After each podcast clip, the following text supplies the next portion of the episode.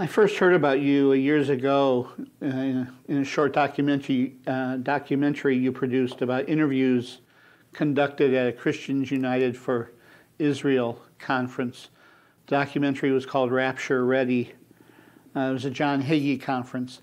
Say a word about the impact and influence of Christian Zionism in its support for Israel. And as part of the, as part of the Israel lobby, the Christian the Christian part of the Israel lobby.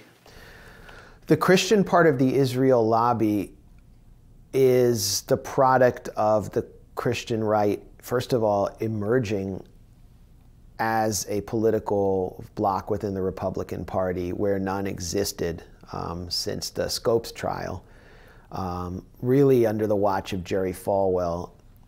And part of it is theological, it relates to their eschatology of you know the hill of Megiddo and Jerusalem being the landing pad for the Messiah and the need for the ingathering of the exiles in order to fulfill the prophecy and revelation for Christ to return, you know, premillennial dispensationalism. That theology preached by John Nelson Darby, the carnival barker, is at the core of it, but also the concept of the Christian right and the church as an imperial church, as an arm of American raw power and the legacy of settler colonialism in the US and sharing values with other settler colonial states. We have to remember the Christian right was also in solidarity with apartheid South Africa.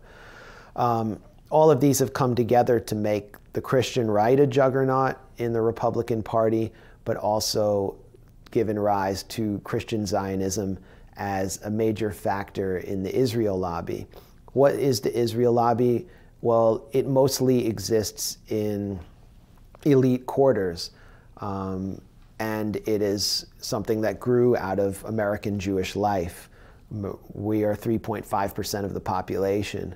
Uh, Christian evangelicals who believe in premillennial dispensationalist ideology, I would call it, not theology, are 12 to 15% of the population. And then most of the population believes in heaven and hell and believes in Christ's resurrection. So that means that a top heavy lobby is able to have a grassroots base, and they refer to it as Israel's safety belt in the Bible Belt. Um, AIPAC formalized this kind of relationship when it actually created Christians United for Israel. A lot of people don't know AIPAC created Christians United for Israel through John Hagee, who was very well known in Texas through the Cornerstone Church. Uh, it's a major church. He does like faith healing. He's a Pentecostal charismatic preacher who has a massive uh, presence on um, satellite TV.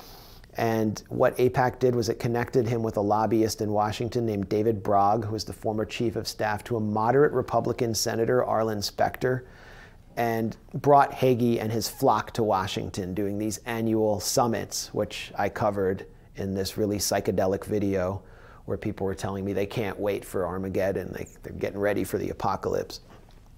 And it brought elite figures in Washington, mostly Republicans, onto stage, include, and as well as the Israeli ambassador, to welcome them and say, You're our friends, and to bring them on trips to Israel and cultivate them and bring them on Hasbara propaganda tours and to train them as foot soldiers for Israeli apartheid and for American empire. And it's been very successful and necessary because of the progressive exodus from the pro Israel tent. Um, the future of Israel is within the Christian Zionist world. If you look at Pew polls of American opinion on Israel, you look at people who vote Democrat who are between 18 and 35, they no longer, for the first time, favor Israel over the Palestinians. And then even going up in age, it's almost even among Democrats. And then among Republicans, 80% favor Israel over Palestine. Um, that's because of the cultivation of Christian Zionism. And another just really quick point is that Christian Zionism is having a huge impact in the global south, in the third yeah. world.